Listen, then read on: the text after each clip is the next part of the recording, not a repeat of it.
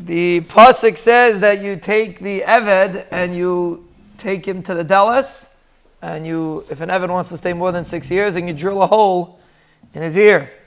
And the Baal HaTurim says a very interesting reason why you bring him to the Dallas.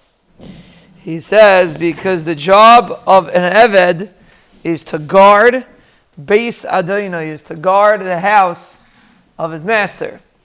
So Mela, this Eved, you're demonstrating that by bringing him to the door where he has to stand guard, so to speak. That's the job of an Eved. That's what the Baal HaTurim says. If you think about it, we're all supposed to be Avadim to the Rebbeinu Shalom. That's our job, to be an Eved to HaKadosh Baruch Hu, which means that our job is to guard Beis Adonai, to be Shomer HaPesach, to be Shomer.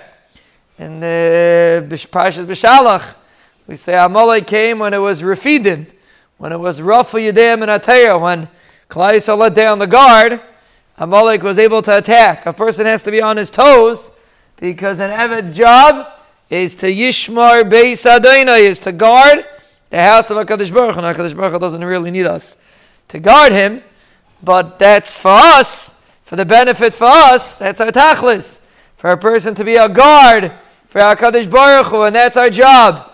And Bez Hashem, when a person is a shomer for the Rabbi Nishalalilam, he stands on the Mishmar, he doesn't get lazy, doesn't get sleepy. Person that does that, Bez Hashem, is an Eved Hashem, and gets all the benefits that come along with it. We should, Bez Hashem, be Zaycha, to be Avadim to the Rabbi Nishalalilam, and be shomer Beisai, and Bez Hashem, and that's chos. The Rebbeinu Shalom will bench us with brachis, atzlachis, Yeshuais, refuas, nechamais, giulais, parnassus, nisim, zuchuyas, mechilis, ahava, kalkolis, hischachus, hiskarvus, tshuva, kapaya, oiris, hisraimus, hislavus, mitislavus, Shmira.